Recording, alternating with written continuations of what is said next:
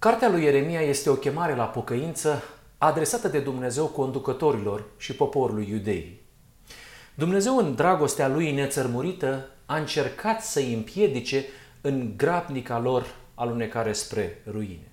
Și Ieremia este profetul care a dorit să îndrepte atenția poporului de la cele exterioare și superficiale la cele interioare și profunde. Și el este cel care accentuează nevoia unei inimi noi și a unui duh nou, fără de care omul nu este capabil să trăiască în neprihănire. Însă dumneavoastră trebuie să țineți cont de faptul că o asemenea transformare poate fi realizată exclusiv prin puterea creatoare a lui Dumnezeu. Și subliniez, prin puterea creatoare a lui Dumnezeu. Această putere creatoare a lui Dumnezeu este prezentată în Scriptură prin ștergerea păcatelor, prin înlăturarea lor din templul inimii, astfel ca piedica majoră din calea unirii celor două naturi să fie înlăturată. Este un zid de nelegiuire care este între noi și Dumnezeu și acest zid trebuie dărâmat. Iar această lucrare poate fi realizată doar de Dumnezeu. Avem nevoie de o schimbare a inimii, dar pentru asta e nevoie de dispoziția de a ne fi instalat Duhul Sfânt în templele inimilor noastre.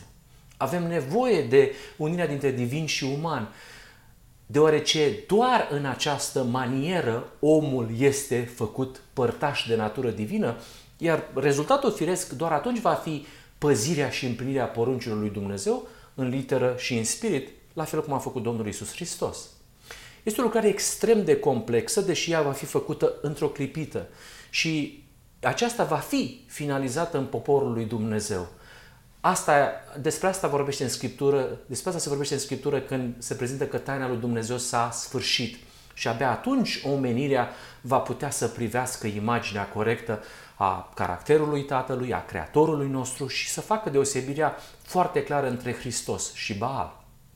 Prin această descoperire a lui Dumnezeu în trup, în trupul lui Hristos, trupul lui Hristos, în această generație finală, în sfârșit, caracterul său va fi uh, expus la locul lui de drept în inima umană, iar oamenirea va fi astfel invitată să aleagă între sigilul lui Dumnezeu și semnul fiare. Asta a încercat să facă Ieremia. Este adevărat că el a activat într-o perioadă de dezastru național și uh, avem toate motivele ca să-l credem pe cuvânt, pentru că el a fost martorul ocular care a asistat la, la dizolvarea fibrei naționale și la distrugerea templului. Vă dați seama că în timpul său Ierusalimul a fost jefuit. El a văzut cu ochii lui cum templul a fost dărâmat. A văzut oameni omorâți și a trăit cu, lui, cu ochii lui experiența în care a văzut că cei rămași în viață au fost duși în robie. Și această imagine pentru oricine aduce disperare și spulberă aproape orice nădejde. Văzătorul Eremia, atins de alifia cerească, a văzut dincolo de uh, fațadele religioase și de uh, pretențiile falselor reforme și a diagnosticat cu ajutorul lui Dumnezeu adevărata problemă. El a văzut rana profundă. El a văzut uh, cangrena urât mirositoare a împotrivirii conducătorilor națiunii. Și aceștia, datorită orbirilor și încăpățânărilor, aveau să conducă națiunea direct în robia babiloniană. Perioada a fost una extrem de traumatică uh, pentru poporul lui Dumnezeu. Ca și context general vreau să vă reamintesc. Avem cele 10 seminții din regatul de nord care fuseseră deja în robie uh, luate de către asirieni. Uh, profeții Isaia și Mica au murit după ce mesajele lor au căzut pe urechi surde, și vorbim de aproape 100 de ani, și Eremia este ultimul dintre profeți chemați să-i avertizeze pe idei cu privire la urmările alungării lui Dumnezeu din mijlocul lor. El s-a născut în, în timpul domniei lui Manase, acest împărat extrem de uh, apostat care uh, a anulat în țară toate reformele bune făcute de tatăl său uh, Ezechia. Și Manase este cel care a făcut ca iudeii să ajungă într-o, într-o stare mai jalnică decât orice perioadă de până uh, în acel moment. Și la toate acestea el a adăugat și uciderea lui Isaia, profetul pe care l-am studiat în prezentările trecute. Nenorocirile anunțată de Ieremia trebuie să-i fi șocat pe cei din poporul său. Uh, magnificul templu care de peste uh, trei veacuri era centrul închinării națiunii alese, avea să fie ars până în temelii, vă dați seama? Uh, Ierusalimul și țara lui Iuda aveau, aveau să fie nimicite și pustite, iar locuitorilor luați prizonieri. I-au șocat. Aceste mesaje și altele asemănătoare sunt, sunt consemnate cu atenție de martorul locurar în cartea lui Ieremia, carte care este a doua ca mărime între cărțile Bibliei. De ce ar trebui pe noi să ne intereseze cartea lui Ieremia? Mai ales că o studiem din punctul de vedere al luminii crescânde al soliei îngerului al treilea. Un anumit apostol pe care dumneavoastră îl cunoașteți spunea că raportul istoriei de pe paginile Scripturii a fost transmis cu un scop precis pentru învățătura noastră. Și se referea evident la uh, generația poporului lui Dumnezeu de la sfârșitul veacurilor, oameni cu care se va parafa legământul cel vesnic anunțat de Eremia, care este uh, juvaierul care străluiește cel mai mult din cartea sa. Acel juvaier din Eremia 31. Voi pune legea mea în lăuntrul lor, o voi scrie în inima lor. Și profețiile uh, acestei cărți, profețiile uh, prezentate de profetul Eremia, aceste profeții împlinite, ne întăresc încrederea că Dumnezeu este un Dumnezeu care își ține promisiunile. Iar această realitate ar trebui să ne ofere încă o încredințare că cea mai mare profeție a tuturor veacurilor încă neîmplinită se va împlini cu siguranță. Și această profeție este cea a realizării legământului cel veșnic într-o generație în viață înainte de revenirea lui Hristos. De ce ar mai trebui să studiem această carte? În prezent are loc o, o, o lucrare asemănătoare cu cea făcută de profetul Ieremia, iar reacția oamenilor la solia transmisă se aseamănă cu reacția contemporanilor lui Ieremia la mesajul anunțat de el. Iată un alt motiv pentru care trebuie să studiem această carte. În plus, arătând cum și-a tratat, tratat Dumnezeu poporul, cartea lui Ieremia scoate în evidență caracterul lui Dumnezeu și eu zic că mesajele și soliile din această carte ar trebui să aibă un efect profund asupra noastră. Cartea poartă numele autorului, autorului ei, Ieremia. Și solia lui Ieremia este extrem de deosebită, pentru că această solie este în același timp și una de zidire, dar și una de dărâmare. Și iată vă prezint uh, textul care surprinde această lucrare și de zidire și de dărâmare. Iată, astăzi te pun peste neamuri și peste împărății ca să smulgi și să tai, să dărâm și să nimicești, să zidești și să sădești. Și lucrarea lui Ieremia avea să aibă o îndoită natură, destructivă și constructivă. Și metaforele din Ieremia 1 cu versetul 10 sunt luate, după cum vedeți, din construcție, din arhitectură și din agricultură.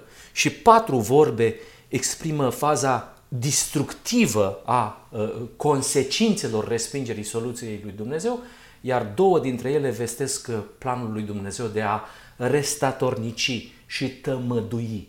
Este la fel cu Domnul și s-a spus că a venit să aducă sabia, iar sabia produce și uh, uh, desparte simțurile și ne ajută să înțelegem ce se întâmplă cu adevărat, dar în același timp este și destructivă. Cartea lui Ieremia este o carte, este un comentariu al acestor afirmații destructivă și constructivă. Iar în partea constructivă este restatornicirea, ă, tămăduirea, aducerea templului la starea inițială. Deci prin restatornicire și tămăduire noi înțelegem că templul inimii trebuie refăcut. Cum? Prin instalarea noului sistem de operare pentru întoarcerea șechinei. Această lucrare poate fi făcută doar de marele nostru preot. El este cel care poate înlătura tot ce este murdar, tot ce este necurat sau defect sau nepotrivit, ca să spun așa, cu proiectul inițial al creațiunii. Și această lucrare uh, imensă de, de editare se face instantaneu, dar este extrem de uh, complexă și doar făcută pentru oamenii care vor dori care speră și care vor cere cu seriozitate o astfel de intervenție în viața și ființa lor. Doar așa templele noastre uh, vor putea să fie modelate, corectate și curățite și aduse la starea inițială, restatornicire. Și asta puteți să o găsiți în cartea profetică. Ei, cum se naște această carte a lui Ieremia? În cazul lui Ieremia, eh, capitolul 36 al cărții lui, ne istorisește cum i-a apărut această carte. Ca și apostolul Pavel, Ieremia a scris din temniță, din închisoare. Eh, și Ieremia avea să îi dicteze lui Baruc toate profețiile oferite de Domnul, pentru ca mai apoi eh, acesta să meargă înaintea căpeteniilor poporului și parțial, în prima fază, în, înaintea împăratului Ioachim. Și aflăm la un moment dat că împăratul împietrit s-a, s-a mâniat foarte mult, a tăiat uh, cartea cu briceagul logofotului și a aruncat-o în foc, uh, porucind în momentul acela ca Baruch și Eremia să fie arestați. Mai târziu Dumnezeu vine și îl roagă din nou pe Eremia să mai scrie încă o dată cartea și eu cred că n-a făcut-o pentru poporul de atunci, ci eu cred că în mod providențial eu cred că această carte a fost scrisă pentru noi, peste care au venit sfârșitul veacurilor. Ce este interesant că este că, asemenea marului apostol Pavel de mai târziu, uh, și Ieremia a fost din seminția lui Beniamin și cu adevărat am putea spune că acești doi beniamiți uh, amenințați din toate părțile au găsit uh, odihnă numai în Domnul care a știut să-i ocrotească și care a purtat cu credincioșie pe omerii săi. A început să profețească foarte de tânăr, între 17 și 20 de ani și uh, nici măcar cei din casa lui nu i-au primit uh, mesajul cu bunăvoință.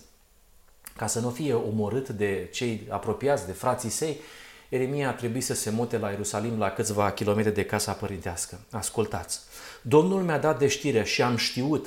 Atunci tu mi-ai arătat faptele lor, dar eu eram ca un miel blând pe care îl duci la măcelărie și nu știam planurile rele pe care le urzeau ei împotriva mea, zicând să nimicim pomul cu rodul lui, să-i stârpim, să-l stârpim din pământul celor vii, ca să nu îi se mai pomenească numele. De aceea așa vorbește Domnul împotriva oamenilor din Anatot care vor să-ți ia viața și zic, nu proroci numele Domnului, căci vei muri ucis de mâna noastră. Vedeți că toate acestea prevestesc și arată ceea ce i s-a întâmplat omului Isus Hristos, dar nu numai uh, în mod metaforic, adică Ieremia l-a trăit, dar ele sunt reverberații ale neprihănitului din lumea nelegiuirii. El este mielul blând pe care, care s-a, s-a comportat ca și cum l-ai duce la măcilărie. Ei au urzit planurile care au vrut să distrugă pomul, pomul vieții cu rodul lui. Ei au vrut să-l stârpească și la fel, cei din timpul lui Ieremia erau conduși de aceste gânduri rele puse de satana, gânduri pe care nici ei nu realizau, ca și în celelalte parabole în care se vorbește despre faptul că haideți să punem mâna pe moștenitorul. Erau gânduri ascunse, gânduri pe care doar martorul credincios le poate descoperi.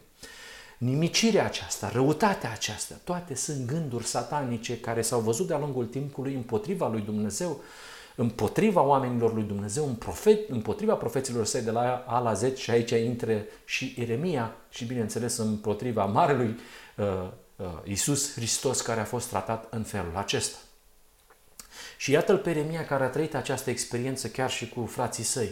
Și din inima sistemului uh, politic uh, și de guvernare de la Ierusalim, Ieremia și-a continuat cu credinciosie slujirea în aceeași perioadă cu alți profeți precum uh, Habacuc, uh, Cefania, uh, Ezechiel și Daniel și așa mai departe despre babilonieni, o să continuăm seria noastră.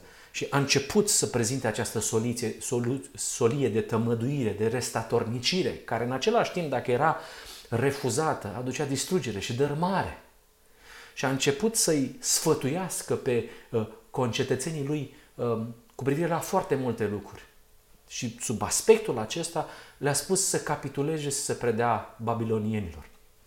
Iată, va, iată câteva din reacțiile poporului la multe din lucrurile bune pe care le-a spus Domnul prin Ieremia. Atunci căpeteniile au zis împăratului, omul acesta ar trebui omorât, căci înmoaie inima oamenilor de război care au mai rămas în cetatea aceasta și a întregului popor, ținându-le asemenea cuvântări. Omul acesta nu urmărește binele poporului acestuia și nu-i vrea decât nenorocirea. Și împăratul Zedechia a răspuns, iată-l că este în mâinile voastre, căci împăratul nu poate nimic împotriva voastră. Atunci ei l-au luat pe Remia și l-au aruncat în groapa lui Malchia, fiul împăratului, care se afla în curtea temniței și au coborât în ea pe Eremia cu funii. În groapă nu era apă, dar era noroi și Ieremia s-a afundat în noroi. Contemporanii lui Ieremia n-au vrut să audă cuvântul lui Dumnezeu, n-au vrut să audă solia lui Dumnezeu. Și de aceea aflăm în mod punctual că au cerut aruncarea lui Ieremia într-o groapă um, în care se aduna apă iarna pentru a fi folosită vara în timpul secetei prelungite. Și în Ieremia 14, de la versetul 1 la 4, vorbim despre timpul de secetă. Cuvântul Domnului spus lui Ieremia cu prilejul secetei. Iuda jelește, cetățile lui sunt pustiite, triste, posomorâte și strigătele Ierusalimului se înalță. Cei mari trimit pe cei mici să aducă apă, dar cei mici, când se duc la fântâni, nu găsesc apă și se întorc cu vasele goale. Rușinați și roșiți își acoperă capul pământul crapă pentru că nu cade ploaie în țară și plugarii înșelați în nădejdea lor își acoperă capul. Vă rog să gândiți spiritual lucrurile acestea. Pentru că aici, prin prorocul Eremia, Dumnezeu le-a spus care este motivul pentru care aveau parte de secetă. Nu pedeapsa lui Dumnezeu, ci alungarea lui Dumnezeu. Amintiți-vă cântarea lui Moise. Și asta este motivul pentru care poporul a ajuns în această situație. Căci poporul meu a săvârșit un îndoit păcat. M-au părăsit pe mine, scopul etern, solia lui Dumnezeu, izvorul apelor vii și și-au săpat puțuri, puțuri crăpate, care nu țin apa vieții în ele. Și de asemenea, în capitolul 14 al cărții sale, Eremia descoperă uh, ceva din suferința prin care trece Dumnezeu în situația de mare criză spirituală a poporului său, a copiilor săi. Spune-le lucrul acesta, învarsă lacrimi ochii zi și noapte și nu se opresc. Căci fecioara, fica poporului meu, este greu lovită cu o rană foarte usturătoare. Dacă în Matei se vorbește despre fecioare care au nevoie de ulei, de data aceasta Fecioarele din timpul lui Ieremia au o rană foarte usturătoare. Vedeți că aceste învățături sunt pentru noi peste care au venit sfârșitul veacurilor. Și conform versetelor din plângeri la capitolul 3, de la versetul 52 la 56, aflăm că după ce Ieremia a fost aruncat în, în groapa aceea care nu mai avea apă, dar care avea noroi, au fost oameni care au aruncat cu pietre în el cu pietre în el. El spunea de suferința lui Dumnezeu, el spunea despre tămăduire, despre vindecare și oamenii aruncau cu pietre. Exact starea poporului nostru. Cei ce mă uresc fără temei m-au gonit ca pe o pasăre. Voiau să-mi nimicească viața într-o groapă și au aruncat cu pietre în mine. Mi-au năvălit apele peste cap și ziceam, sunt pierdut, dar am chemat numele Tău, Doamne, din fundul gropii tu mi-ai auzit glasul. Ieremia este o profetul care are percepția spirituală corectă despre rana poporului lui Dumnezeu. Percepția curată despre suferința lui Dumnezeu. Și Domnul a încercat ca prin Ieremia să-i facă pe locuitorii Ierusalimului să vadă cauza reală a suferinței prin care treceau ei. Tu care ești nădejdea lui Israel, mântuitorul lui la vreme de nevoie, pentru ce să fii ca un străin în țară? De ce să fii ca un om încremenit, ca un viteaz care nu ne poate ajuta? O altă imagine pe care o folosește Eremia, cu care erau foarte obișnuiți. Și expresia noastră pentru un om încremenit, un viteaz care nu ne poate ajuta, e, e aceea de statuie, e stană de piatră. Și Ieremia deplinge uh, cu toată inima faptul că uh, Dumnezeul lui Israel a devenit o statuie în mijlocul poporului său. Uh, erau foarte uh, bucuroși că au această statuie imensă, onorau acest nume drag în fiecare sabat, îi cântau imnuri, uh, rememorau faptele lui de vitejie în istoria strămoșilor lor, îi aduceau jertfe, îi aduceau ofrande, îi aduceau daruri. Dar după terminarea sărbătorilor, el nu era pentru ei altceva decât o statuie, era un viteaz încremenit. La ce ai un viteaz dacă nu te poate ajuta? Și asta era cauza adevărată pentru care Israel era greu lovit. Pentru ei era doar o formalitate, formalism. Era o rană usturătoare. Toate astea aveau cauze mult mai profunde. Și v-am spus că Ieremia încerca să-i aducă pe oameni la cauza profundă, să treacă dincolo de înțelegerea superficială a poporului. Vă mirați, cu alte cuvinte, ne imaginăm un dialog, că este secetă în, în țară? Băi, pe deasupra mai și așteptați ajutorul de la o statuie, de la un Dumnezeu pe care nu știți ce ați făcut, nu știți unde l-ați trimis, nu știți cine este. Și asta este idolatria cea mai adâncă. Treceți dincolo de chipuri, dincolo de ceea ce uh, toată lumea vede. Gândiți lucrurile în mod profund. Dacă Dumnezeu trebuie să facă o lucrare extrem de importantă de uh, instalarea sistemului de operare, de editare, de readucerea templului, de restatornicirea templului la starea lui inițială, gândiți-vă că lucrurile ex- sunt extrem de grave. Gândiți lucrurile în mod profund. Gândiți ce înseamnă un, o statuie care nu ne poate ajuta, un viteaz care nu ne poate ajuta. Gândiți-vă ce înseamnă segetă spirituală. Gândiți-vă ce înseamnă rana profundă de care vorbește Dumnezeu.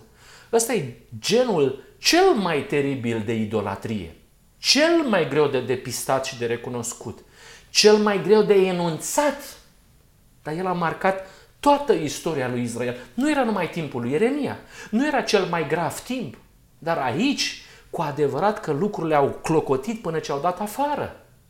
Și Ieremia percepe acest lucru, e văzătorul, el vede, pentru că are alifia cerească, vede bine. Și de asta strigă disperat, de ce să fii ca un om încremenit, ca un viteaz care nu ne poate ajuta? Și reacțiile au fost violență, au fost pietre în cap, au fost întemnițare, au fost încercarea de a-l ucide. Și pe lângă tratamentul violent era bineînțeles și cel care îl atacau din toate direcțiile. Îl urau, îl atacau cu vorba, ascultați, atunci i-au zis, veniți să urzim rele împotriva lui Ieremia, căci doar nu va peri legea din lipsă de preoți, nici sfatul din lipsă de înțelepți, nici cuvântul din lipsă de proroci. Haide să-l ucidem cu vorba și să nu luăm seama la toate vorbirile lui Lasă că dacă uh, scăpăm noi de un preot, dacă scăpăm noi de un înțelept, dacă uh, scăpăm noi de un proroc, nu o să se piardă legea, domnule, nu o să se piardă Biserica Adventistă de ziua șaptea, nu o să mai avem noi acum liniște și pace, că doar nu s-a face lucrarea aceasta prin Ieremia. Haidem să-l ucidem cu vorba. Toate lucrurile acestea nu le vă prezint despre ei, că v-am spus că sunt peste noi, pentru noi. Poporul ales pierduse complet semnificația mesajului Dumnezeu. Templul care avea să fie dărâmat nu mai, nu mai percepeau nimic ce e cu el, semnificația sanctuarului. Deși limbajul religios era suprasaturat de expresia Templul Domnului și Templul Domnului la fiecare predică. Bineînțeles că doctrina sanctuarului uh, era la loc de cinste, la loc de frunte, conceptul sanctuarului era bine gândit, știau fiecare culoare, știau ceea ce a scris Moise despre ceea ce a descoperit Dumnezeu. Și se arătau foarte atenți ca să-i păstreze toată puritatea exegetică și de interpretare. Dar pentru noi acum este clar că ei nu doreau să înțeleagă că ei se complac în vechiul legământ. Ce nevoie să aibă ei de nou legământ? Erau într-o orbire profundă.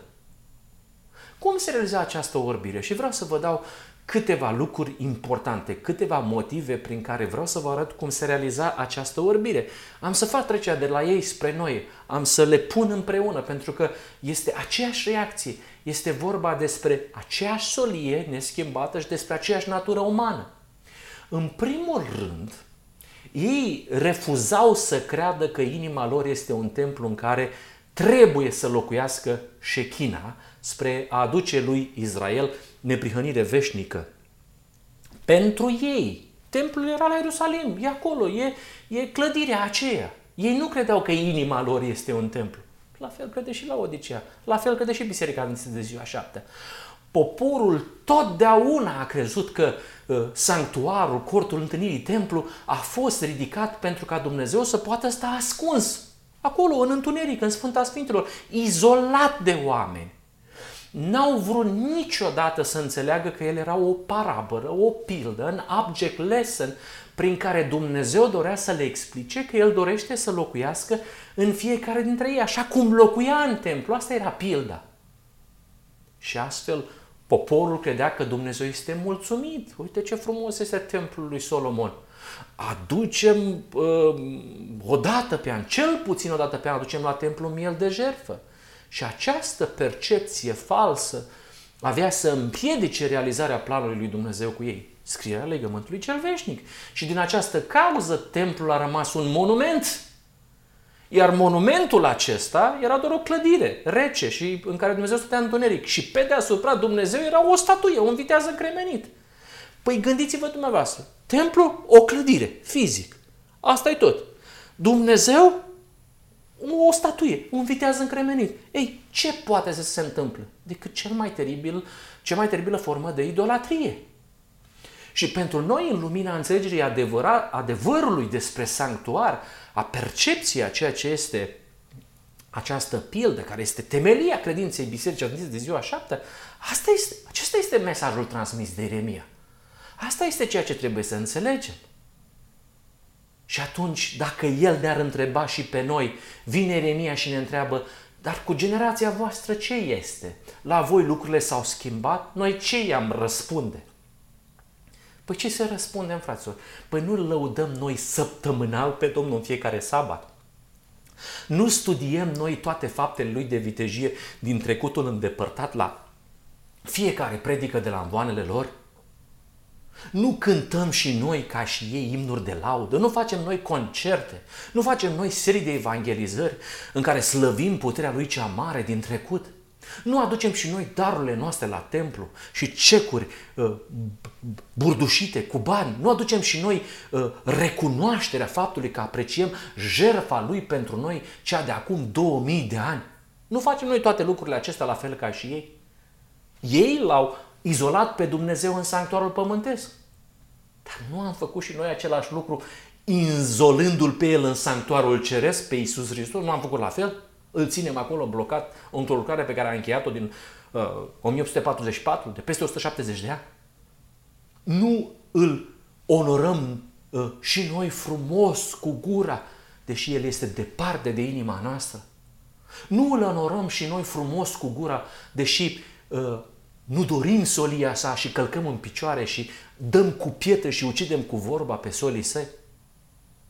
Noi putem ca și ei să uh, nu recunoaștem că ne închinăm unei statui, dar oricine poate vedea că nu cade ploaie în țară. Din gură puteți să spuneți că nu e adevărat, domne, noi ne închinăm lui Dumnezeu, noi știm că Dumnezeu este în viață. Dar ce faceți, domne, cu ploaia asta din țară, cu seceta aceasta adâncă? cu faptul că toți așteptăm Duhul Sfânt. Păi de unde să-L așteptăm dacă noi suntem învățați că deja îl avem? Că adevărata secetă este că nu este Duhul Sfânt. Și câte campanii s-au făcut în care cei mai mici au fost trimiși de cei mari de la conferința generală să aducă apă, să aducă deșteptare, să aducă reformă. Doar fântânile în fiecare comunitate sunt goale, ca și atunci.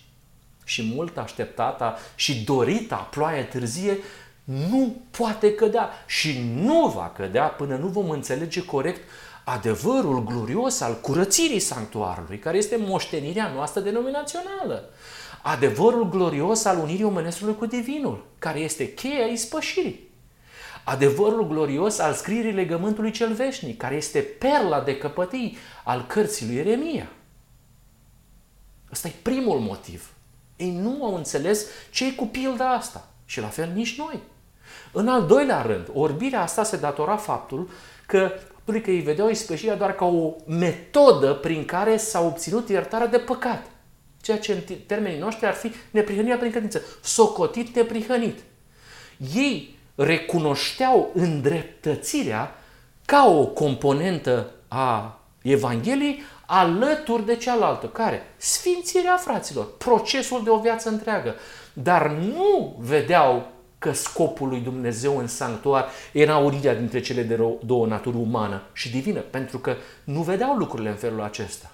Mă întreb dacă în timpul nostru s-au, s-au schimbat lucrurile. Tot ce așteptau ei de la sfințire era o biruință asupra păcatului după principiul evoluției. Lucru care este sperat, predicat, crezut și dorit până în ziua de astăzi.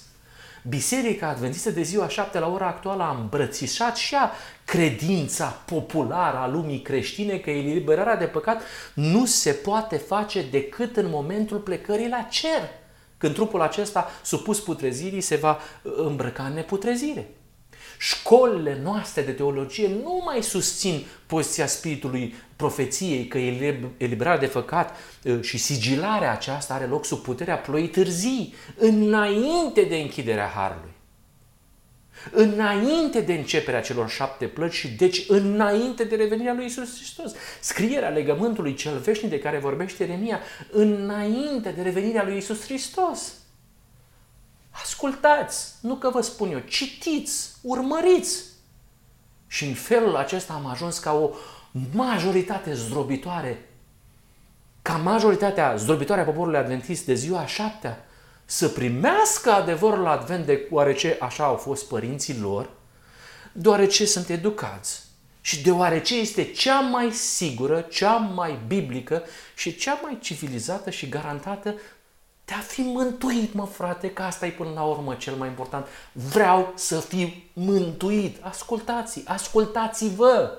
Mântuirea este prioritatea lor unică. N-au niciun interes pentru marea controversă, nici măcar din gură. N-au niciun interes pentru eliberarea lui Dumnezeu de acuzațiile grave care i s-au adus sau pentru eliberarea lui Hristos din camera întunecată, din sanctuarul ceresc, din poziția de mijlocitor în care este obligat să rămână din cauza păcătuirii perpetue a poporului nostru, că n-ai cum să trăiești altfel. Da, domnule, noi suntem partizanii și adorăm numele lui Isus Hristos, să-L spunem la fiecare program. Dar cu adevărat ei sunt partizanii mântuirii via mormânt, după principiul, domnule, așa cum au murit părinții noștri în credința adventă, tot așa vrem să uh, trăim și să murim și noi. Dacă a fost bună pentru bunicul și pentru bunica, e bună și pentru noi. Mergem înainte sub același steag. În al treilea rând, de ce această orbire? Ați văzut ce era cu sanctuarul. Ați văzut ce este ispășirea. Ați văzut cum centrul de greutate este mântuirea personală. Toate astea le oferă. Formalismul. E frumos, e la biserică. În al treilea rând, templul Domnului, templul Domnului era o lozincă. Lozincă, mă, fraților. Și sanctuarul devenise, devenise o peștere de tălhar, că de acolo e luată expresia. Și vindecătorii aceștia superficial al națiunii legau, că vedeau și ei că este o rană, dar o, o legau în chip ușuratic, așa spune Eremia rana profundă a fiicei poporului, prin discursuri de la înalta lor tribună academică, prin uh, uh, structurile de guvernare stricând pace și pace, pace și pace, de la anvoanele lor în sinagogile lor, deși strigătul acesta pace și pace arăta că nu este nicio pace. Realitatea era înfiorătoare, de asta nu-l plăceau pe Ieremia. Că dacă ar fi primit, nu s-ar fi supărat. Omul a adus ceea ce era real. Dar ei nu vedeau așa. Cu cât a fost mai mare reacția de împotrivire, cu atât ei nu vedeau ceea ce spunea Eremia, ceea ce spunea Dumnezeu prin Eremia. Și realitatea este că poporul fusese hrănit atât de mult cu nădejde înșelătoare, generație după generație, din tată în fiu și așa au prins ei încât nu reușeau să mai vadă uh, speranță în oferta scrierii legământului cel veșnic și trăiau în legământul cel vechi. În al patrulea rând, un al patrulea motiv pentru care erau așa de orbiți, vorbesc de noi în special. Conducătorii lor considerau că sunt consacrați cauzei lui Dumnezeu, se duc la servici, își fac lucrarea, slujesc poporul cu toată devoțiunea și abnegația lor. Nu puteau, ei nu puteau crede că uh, vinul Babilonului din care gustaseră generații întregi de teologi ai națiunii poate avea efecte nebă, nebănuite și pe care ei uh, nu le pot detecta. Pentru ei, vorbirile lui Ieremia, discursurile lui Ieremia, nenorocirile prezentate de Ieremia, li se păreau rupte de realitate, li se păreau exagerate, li se păreau uh, păgubitoare pentru credincioșia oamenilor peste care erau puși în grija lor și devastatoare pentru respectul datorat autorității. Autoritatea fiind ei, păi ce faci, lovești în biserică? Noi suntem biserica. Și în al cincilea rând și cel mai grav motiv al orbirilor, aș spune eu, este că solia din partea lui Dumnezeu era tratată ca o erezie periculoasă. Iar această încăpățânare de a numi erezia, erezie, solia din partea lui Dumnezeu, avea să-i ducă la dezastru național. Nimeni n-a primit mesajul lui. L-a urât, l-au tratat ca pe un trădător. Și când inevitabilul s-a produs și Babilonul a cucerit Ierusalimul, babilonienii i-au îngăduit lui Eremia să aleagă între a fi uh, strămutat alături de popor la Babilon sau să rămână împreună cu cei lăsați din Iudeea. Și nici una dintre variante nu mergea foarte bine. Pentru că Ieremia n-ar fi mers niciodată între babilonieni, iar între iudei îi dădeau cu pietre în cap erau atât de împietiți, ar fi dat cu pietre în cap și ar fi spus că din cauza ta am ajuns să fim în robie. Așa e națiunea, așa e mintea umană, așa este inima aceasta despărțită de Dumnezeu. Nici după ce se vede că s-au întâmplat lucrurile astea, tot mai găsește ceva împotriva ta. Se pare totuși că Eremia a fost târât de iudei. Îmi imaginez eu în ciuda dorințelor Uh, uh, de iudei acesta încăpăținat și apostați alături de ei în Egipt și că până la urmă a murit acolo în Egipt, contestat și disprețuit de tot singur. Un final trist pentru o viață tristă. Însă Domnul avea să-i ofere solide încurajare. Pentru noi, rodul lui Ieremia va fi o generație de oameni care vor înțelege cu adevărat ce înseamnă lucrul acesta.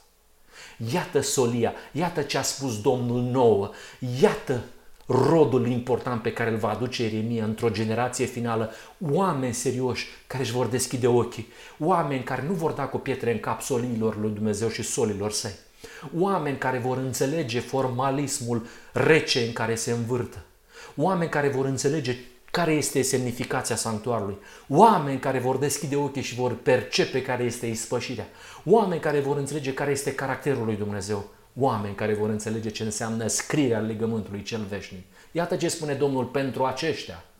Iată îi voi strânge din toate țările unde i-am izgonit în mânia mea, în urgia mea și în marea mea supărare. Îi voi aduce înapoi în locul acesta și îi voi face să locuiască în liniște acolo. Ei vor fi poporul meu și eu voi fi Dumnezeul lor. Unirea omenescului cu divinul. Le voi da o inimă și o cale ca să se teamă de mine totdeauna spre fericirea lor și a copiilor lor după ei. Voi încheia cu ei un legământ veșnic că nu mă voi mai întoarce de la ei, ci le voi face bine și le voi pune în inimă frică de mine, ca să nu se mai depărteze de mine mă voi bucura să le fac bine, îi voi sădi cu adevărat în țara aceasta din toată inima și din tot sufletul meu.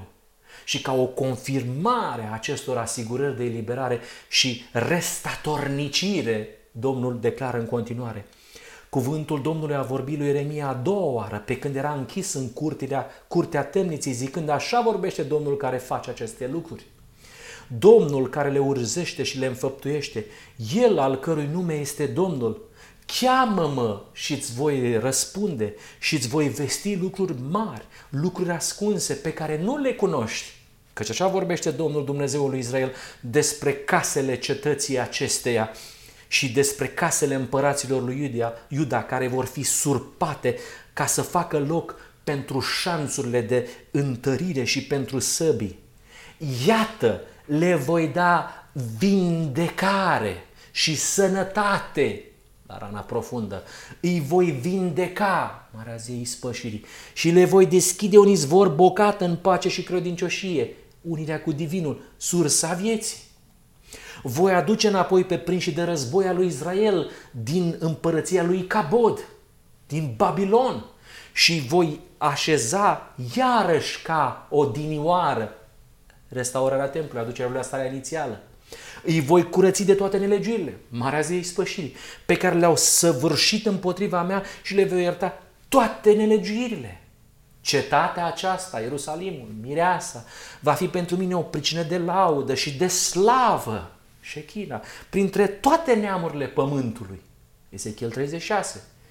Ele vor afla tot binele pe care le voi face prin ei vor rămâne mirate și uimite de toată fericirea și de toată propășirea pe care le voi da. Așa vorbește Domnul.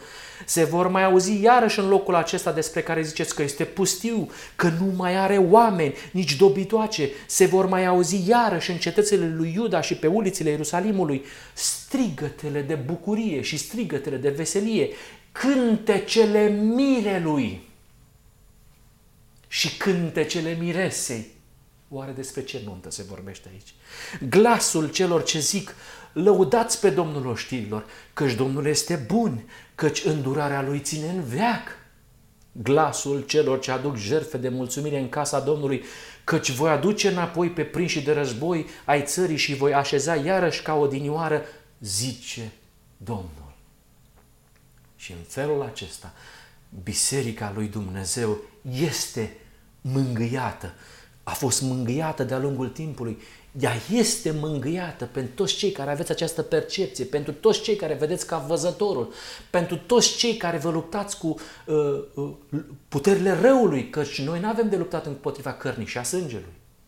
Da, satana triumfase în aparență în străduințele lui de a-l distruge pe Israel, dar Domnul Dumnezeul nostru, în neprihănirea lui, prezenta poporului solia lui solia lui către biserică. Nu te teme, robul meu Iacov, nu te speria, Israele, căci te voi izbăvi din țara cea depărtată a lui Cabod și îți voi izbăvi sămânța din țara în care este roabă. Iacov se va întoarce iarăși, va avea o dihnă și liniște. Șabat! Nu-l va mai tulbura nimeni, căci eu sunt cu tine. Unii ne-au cu divine, zice Domnul, ca să te izbăvesc te voi vindeca și îți voi lega rănile, zice Domnul.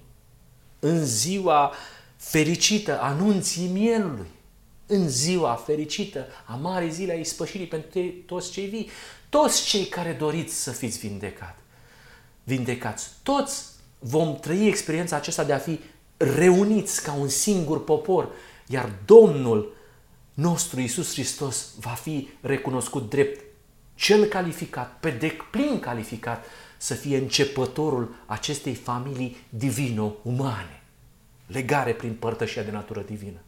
Și Eremia anunță și confirmă imaginea acestui începător, acestui conducător pe deplin uh, calificat. Și el îl numește așa, păstorul cel bun, o trasla, neprihănitul, prințul mesianic, sub care toate neamurile vor Uh, prospera. Ascultați, iată vin zilele, zice Domnul, când voi ridica lui David o draslă neprihănită. El va împărăți, va lucra cu înțelepciune și va face dreptate și judecată în țară, izbăvire, că despre asta este vorba. În vremea lui, Iuda va fi mântuit și Israel va avea liniște în locuința lui, în templul inimii și iată numele pe care îl va da, Domnul, neprihănirea noastră, solia îngerurile al treilea, neprihănirea lui Isus Hristos. Mai departe, cel ce a risipit pe Israel îl va aduna și îl va păzi cum își păzește păstorul turma. Căci Domnul răscumpără pe Iacov și îl izbăvește din mâna unia mai tare decât el. Ei vor veni și vor chiui de bucurie pe înălțimile Sionului. Vor alerga la bunătățile Domnului, la grâu, la must, la unde lemn, la oi și boi. Sufletul le va fi ca o grădină bine udată. Grădina Edenului. Le voi preface jalea în veselie și îl voi mângâia, le voi da bucurie după necazurile lor. Voi sătura de grăsime sufletul preoților, cei care doriți să vă duceți lucrarea ca și preoța lui Dumnezeu și veți vedea și dumneavoastră ceea ce preoții din timpul lui Ieremia n-au vrut să vadă nici într-un caz. Și poporul meu se va sătura de bunătățile mele, zice Domnul de sistemul de operare. Așa vorbește Domnul oștirilor, Dumnezeul lui Israel. Iată ce se va zice iarăși în țara lui Iuda și în cetățile sale, când voi aduce înapoi pe prinși de război, Domnul să te binecuvânteze, locaș al neprihănirii, munte sfânt. Asta este scopul său etern, muntele lui Dumnezeu, locașul neprihănirii. Locașul neprihănirii. Deci pe muntele sfânt este o altă imagine a realizării scopului etern al lui Dumnezeu. Și Iuda va locui acolo, familia umană, fără să se mai teamă în toate cetățile lui. Plugare și cei ce umblă cu turmele lor la pășune, nu va mai fi secetă niciodată, căci voi răcori sufletul însetat și voi sătura orice suflet lihnit de foame după neprihănirea lui Hristos. Astea sunt câteva din elementele date Asta a vorbit Domnul nostru. Pentru noi a vorbit. Toate imaginile acestea pot fi cântărite și văzute în adevărata lor stare. Mai întâi trebuie să vedeți adevărata stare a ceea ce este profund și ceea ce este real și ceea ce ei n-au vrut să vadă în timpul acela prin gura acestui profet. Dar acum noi putem să vedem ce înseamnă aceste texte readuse la viață, profeții neîmplinite. De asemenea, vreau să vă spun că scrierile profetului Ieremia sunt scrieri profetice și că cea mai importantă profeția sa încă își așteaptă împlinirea într-o generație în viață. Cel mai important eveniment profetic al tuturor veacurilor este realizarea legământului cel veșnic. Confirmarea este împlinirea celorlalte profeții. Uitați împlinirea în Odrasla, în omul familiei omenești care a fost locuit de Duhul lui Dumnezeu, de scopul etern al lui Dumnezeu care s-a împlinit pentru prima dată. Nu este aceasta confirmarea faptului că El este pe deplin calificat. Și acum ceea ce a avut loc în El va avea loc în noi, prin realizarea și scrierea legământului cel veșnic. Legământul cel veșnic reprezintă lucrarea prin care Dumnezeu unește două naturi opuse.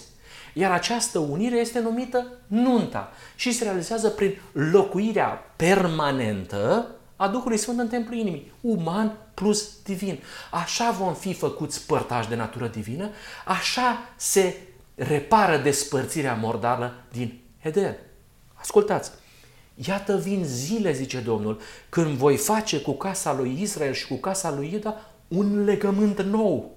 Nu ca legământul pe care l-am încheiat cu părinții lor în ziua când ne-am apucat de mână să scot în țara Egiptului.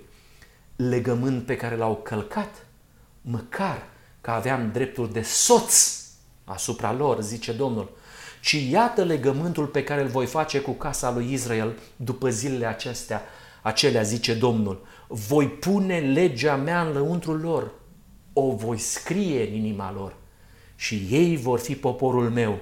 Nici unul nu mă va învăța pe aproapele lui sau pe fratele lui zicând, cunoaște pe Domnul, ci toți mă vor cunoaște de la cel mai mic până la cel mai mare, zice Domnul, căci le voi ierta nelegiuirea și nu voi mai aduce aminte de păcatul lor.